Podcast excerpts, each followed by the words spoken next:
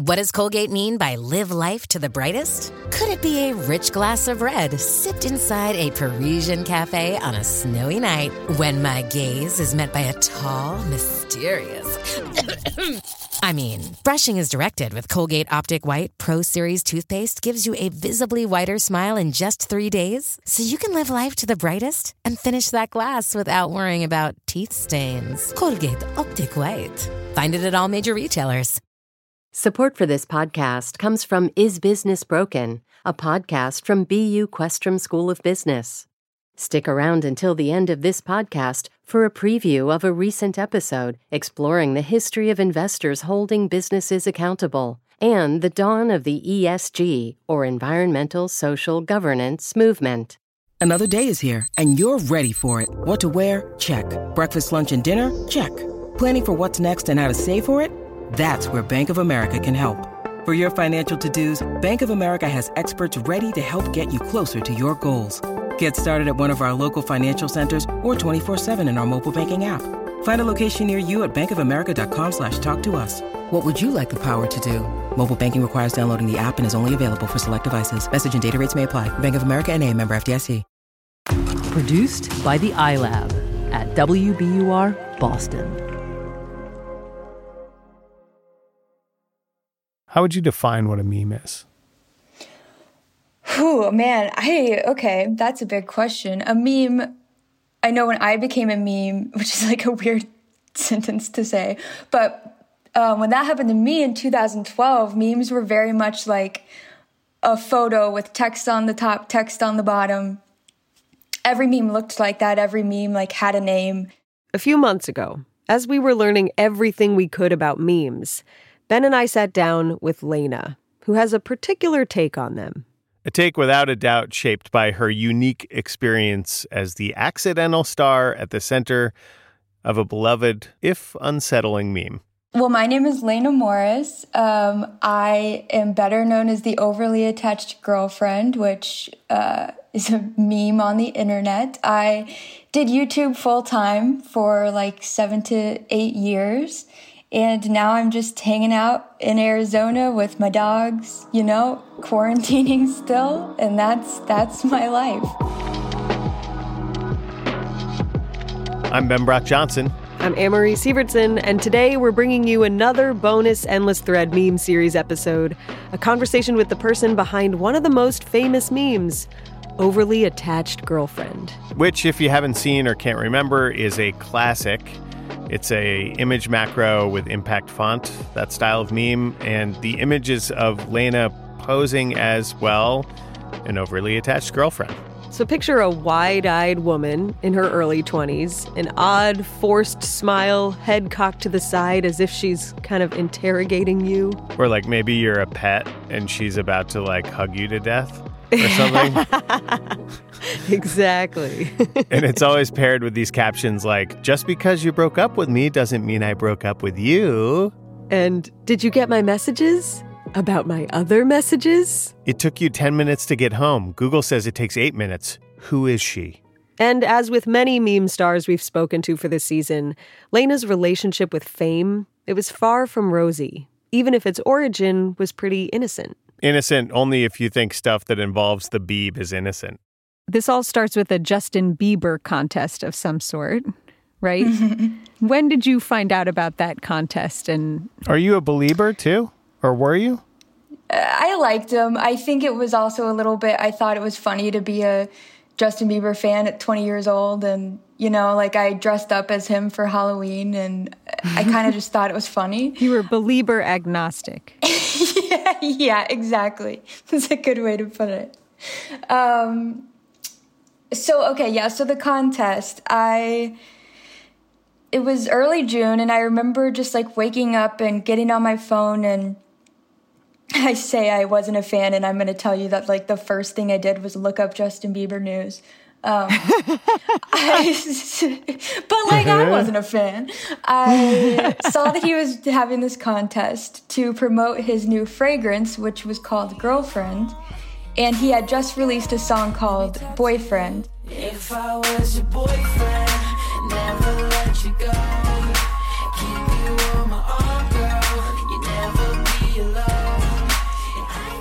And he basically asked fans to make a parody song from the girlfriend's perspective. And I started writing these lyrics like from the perspective of a clingy girlfriend. And I got off work one day and the contest was like almost over. So I like ran to my room and put on a random t-shirt that I found on the floor, which, you know, if I knew how many people were going to watch it, maybe I would have done something different. um, you log onto your YouTube like from this website and it uploads your video and it titles it JB fan video all on its own. I shared the video on my Facebook just so my friends and family could see it because I thought it was kind of funny. And, um, you know, I thought that was kind of that. And then that same night, it started getting a lot more attention than like just my friends and family. And the next day, it was a meme. The video begins with Laina sitting still in a kind of cheap t shirt, chestnut brown hair, facing the camera. And she holds that awkward, wide eyed look we described, with blue eyes that seem to just swallow you up. Then. If I was your girlfriend, I'd drive you up the wall. Question here with, yeah, I'd always call and call. I wouldn't call it jealousy, just looking out for you. Reading all your texts, watching everything you do, nag. If the lyrics aren't already oh, creepy enough, she leans in, letting the song unfold into a full blown ode to the Beebs, styled after Kathy Bates in Misery. If I was your girlfriend, I'd never let you leave without a small recording device taped under your sleeve. This was supposed to be a silly video she shared with friends. But to enter the contest, she was required to upload the video to YouTube for everyone to see. And they did. The video started taking off. First 52 comments, few hundred views. Then something like a million views a day in 2012. I remember calling my dad and being like, "Do you know what a viral video is?" like, I think there's I think I did that. Someone took a screenshot of Laina's intense, overly attached look, and coupled with a few creepy captions, the overly attached girlfriend meme was born. Laina had already taken a semester off from school, unsure about what she really wanted to do with her life. And she knew she liked to entertain, so she ran with it and decided to make another parody. Uh, the song Call Me Maybe by Carly Rae Jepsen was really popular at the time. Never heard of it. yeah, no. hey, I just saw you with that lady. Paid for her dinner. That's kind of shady. I decided that I would make another parody and do it to that song, and I did. And that video blew up, and my videos were like number one and number two on YouTube at the time. And then I knew I wanted to see where it could go. That's why I made another video. But when I made the other video, that's when I knew like, okay, I I want to see how how far I can go with this. Laina was all in. For a 20 something living in Texas, still trying to figure out life, the idea of turning her 15 minutes of fame into something more was kind of exciting. Her dream of being an entertainer was no longer just a dream. Her family hired an entertainment lawyer. Laina signed with Big Frame, a management company in Los Angeles that specializes in representing YouTube stars. And then she got to work, making weekly videos, taking offers from big brands, doing the work that celebrities do. My two favorite things that came out of it, I can tell you, were number one, I was on Jimmy Fallon when he was doing late night, late night with Jimmy Fallon. Okay, um, cool. It was a real quick sketch. I didn't have a single line. I literally came out and made the face and then went away. Don't you see the similarities and why you guys would get along? Look at those. Look at her eyes. Just... And then the ah. other thing, which I feel like these two are just tied for the best, was that I got a Kia Soul, which I was obsessed with Kia Souls, which everyone makes fun of me for. Kia Soul. I, I, I need a Kia. But the good vibes wouldn't last. Kia Soul. What went wrong? In a minute. My current car's not great. There's nowhere to put my cup. When I play my music, my speakers don't light up. There's nowhere in my car to plug my iPod in. Local radio stations are my only friend. I need a Kia. Kia Soul. I, I, I need a Kia. Hey, it's Kaley Cuoco for Priceline. Ready to go to your happy place for a happy price? Well, why didn't you say so? Just download the Priceline app right now and save up to 60% on hotels. So, whether it's Cousin Kevin's Kazoo concert in Kansas City, go Kevin, or Becky's Bachelorette Bash in Bermuda, you never have to miss a trip ever again. So, download the Priceline app today. Your savings are waiting. Go to your happy place for a happy price. Go to your happy price, Priceline. Support for this podcast comes from Is Business Broken, a podcast from BU Questrom School of Business. A recent episode explores the long tradition of investors influencing companies to do better.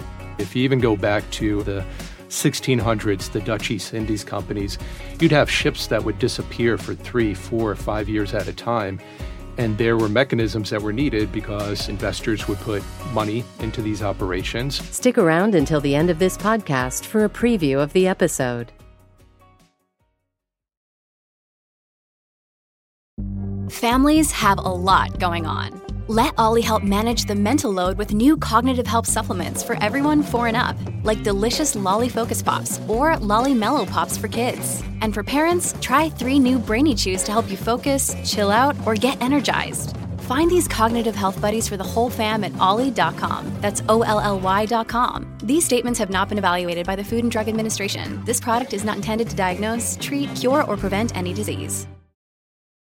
In the years after Laina Morris became the overly attached girlfriend, she built a pretty successful YouTube following, often playing that character, the clingy, creepy, cringy, can't let you go girl. But it wasn't easy. When did things start to take a turn and things started to feel like maybe this isn't going the way that I thought it would, or maybe this isn't what I want to do? Pretty quickly, it was uh, a very lonely job. You know, I lived in Texas and I had no one around me that was doing the same thing I was doing. It's a job I did from home every day. Um, so I wasn't around people as much as before. I wasn't in school anymore. It was just kind of like me at home all day. Um, which I think maybe people can kind of like relate to now. I think a lot of people think, you know, that's like the dream and it's really fun. Um, but sometimes it's like I need I needed some structure that I didn't have and it really it messed with me mentally. I think also one thing that was really hard was just sort of the expectation of like wh- like what are you going to do now? Are you going to act? Are you going to do stand up? Are you going to write? Are you going to go back to school? Like and I didn't know the answer to any of these questions that I felt like I was being asked all the time. Um, yeah, I don't know that there was like a specific point or period I can say like this moment, this video, this time is what triggered everything to kind of like not be so fun anymore. It was just sort of slowly over time. With all these questions swirling around in her head, Laina was also dealing with what many young women deal with online. Creepy guys on the internet, real like sexual, disgusting, like, I don't know. I still get them.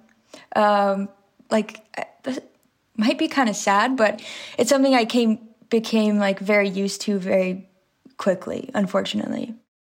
It was all becoming a little too much. Even when it was at its peak and like I was doing my best, I felt almost like I was like tricking everyone somehow. Like I was like, why are a million people subscribed to me? Like I'm not very good at this. like uh I don't know, a lot of like real negative thoughts, self-deprecating thoughts, and um, in, in 2017, I sort of took a step back and wanted to take a break that turned into like a really long time, and then around that time, 2018, beginning of 2018, I started going to therapy and really diving into like, do I even want to do this? Like, when I do make content, I'm not real happy with it, so I'm sure people watching aren't loving it. It's not benefiting them. Uh, it's not paying the bills. It's not making me happy. Like, what's my motive here now?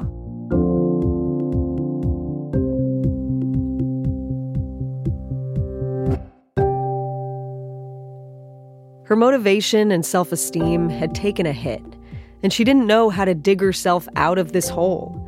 She says after she started seeing a therapist, she learned that she was dealing with depression and anxiety As she was posting those public, funny videos, she also kept a video diary of her private life, like in 2018 when she wrestled with the idea of taking medication. I think having to like face that I'm not okay on my own is hard. It makes me feel weak for some reason. It makes me feel I don't know, like I'm just not okay. I think I'm like, Laina would spend all week trying to come up with an idea for her YouTube channel. Then her deadline would come around, and with nothing written, she'd wing it more or less. She was tired of it. And then my therapist challenged me to make a video saying goodbye, not necessarily for anyone to see, just like see how it feels, sit down, talk, say goodbye, say whatever you feel you would want to say, and see how that feels, see if it feels right. And I did that, and that's the video I actually ended up posting. In her goodbye video, Laina opened up about her struggles with mental health. It was freeing in a way. As much as I don't want to admit it, I know that this part of my life is done and it's time to say goodbye. And um, how's it feel to be broken up with by the overly attached girlfriend? but she wasn't really the overly attached girlfriend anymore. She told us when she sees that meme online now, she doesn't see herself. And that's a good thing the best stuff, the stuff I'm still getting, which is really great, is like DMs and stuff on Instagram, comments on YouTube, and people just saying, like, I watched your video, and because of that, like, I went and filled this prescription that I've been putting off, or I made a, I made an appointment with a therapist, or, you know, you gave me hope because I'm in this really bad spot. You gave me hope that it could get better, stuff like that, which is like more than I could have ever hoped for. It just sort of makes me feel like the entire seven or eight years whatever that was, like was worth it to just kind of end in that way and help even one person. Do you look so. back on this with no regrets or do you feel like I don't know, do you have the what if conversation with yourself? um I do think like my answer to that on a very surface level is just like I have no regrets. It ended up exactly how it should have, you know. Um but there are definitely things I look back on and think, oh, if I wasn't like overthinking every little thing or stressed about every little decision, there are, you know, opportunities and trips and stuff that I turned down because um, I was really struggling mentally or I just was very overwhelmed by every little thing. But at the same time, I just think, man, I was like in my early 20s, I wasn't doing anything else. Like, what I just, I wish I had sort of jumped on and ridden the wave a bit more and like just had a, had more fun with it, I guess.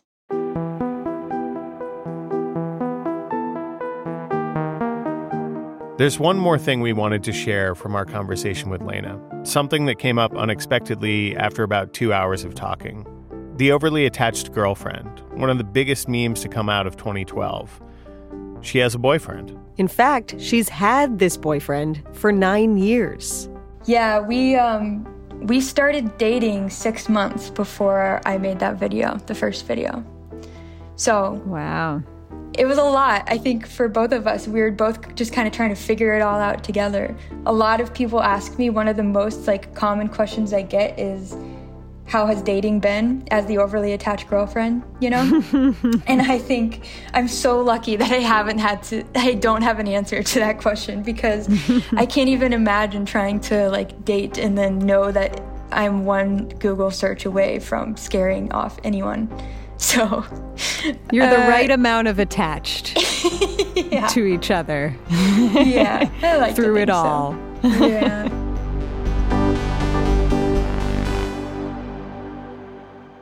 Laina, thank you so much. Yeah, thank you so much, Laina. Oh, well, thank you. I, I had a really great time and I appreciate uh, the good conversation. So thank you guys.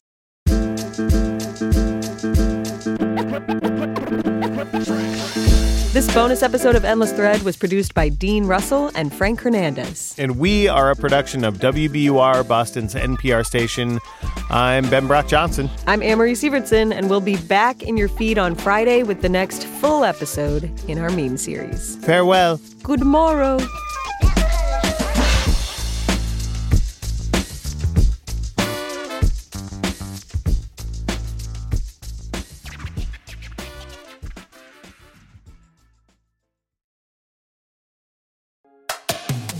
Support for this podcast comes from Is Business Broken, a podcast from BU Questrom School of Business. Listen on for a preview of one of the episodes. ESG, or environmental social governance, challenges businesses to think beyond the immediate bottom line. But before ESG, the Balance Scorecard did something similar. Questrom's Eddie Riedl explains. The big thing that was groundbreaking about the Balance Scorecard is really this idea to move beyond thinking about financial statements, which everybody had thought about since the 1920s, right? That was kind of the gold standard for how to evaluate a company and its performance. And the balanced scorecard's big insight, I think, was to get companies internally to think about well, what if you don't just focus on financial measures? There are other things that are going to affect your performance, and maybe they won't affect them today, but they're going to affect them in the short term, midterm, long term. Building in those other criteria, those other dimensions, and explicitly linking that to your strategy, to how your company is going to operate, what kind of big decisions it's going to make. That's really what the big insight of the balanced scorecard was meant to do. And at the time, uh, it, right now, it doesn't seem particularly revolutionary. It seems kind of obvious. We've been stuck in the ESG movement for a while, and thinking about linking these things to corporate strategy seems pretty obvious. At the time, it was a pretty big, whoa kind of moment. Find the full episode by searching for Is Business Broken wherever you listen to podcasts and learn more about the Mehrotra Institute for Business, Markets, and Society at ibms.bu.edu.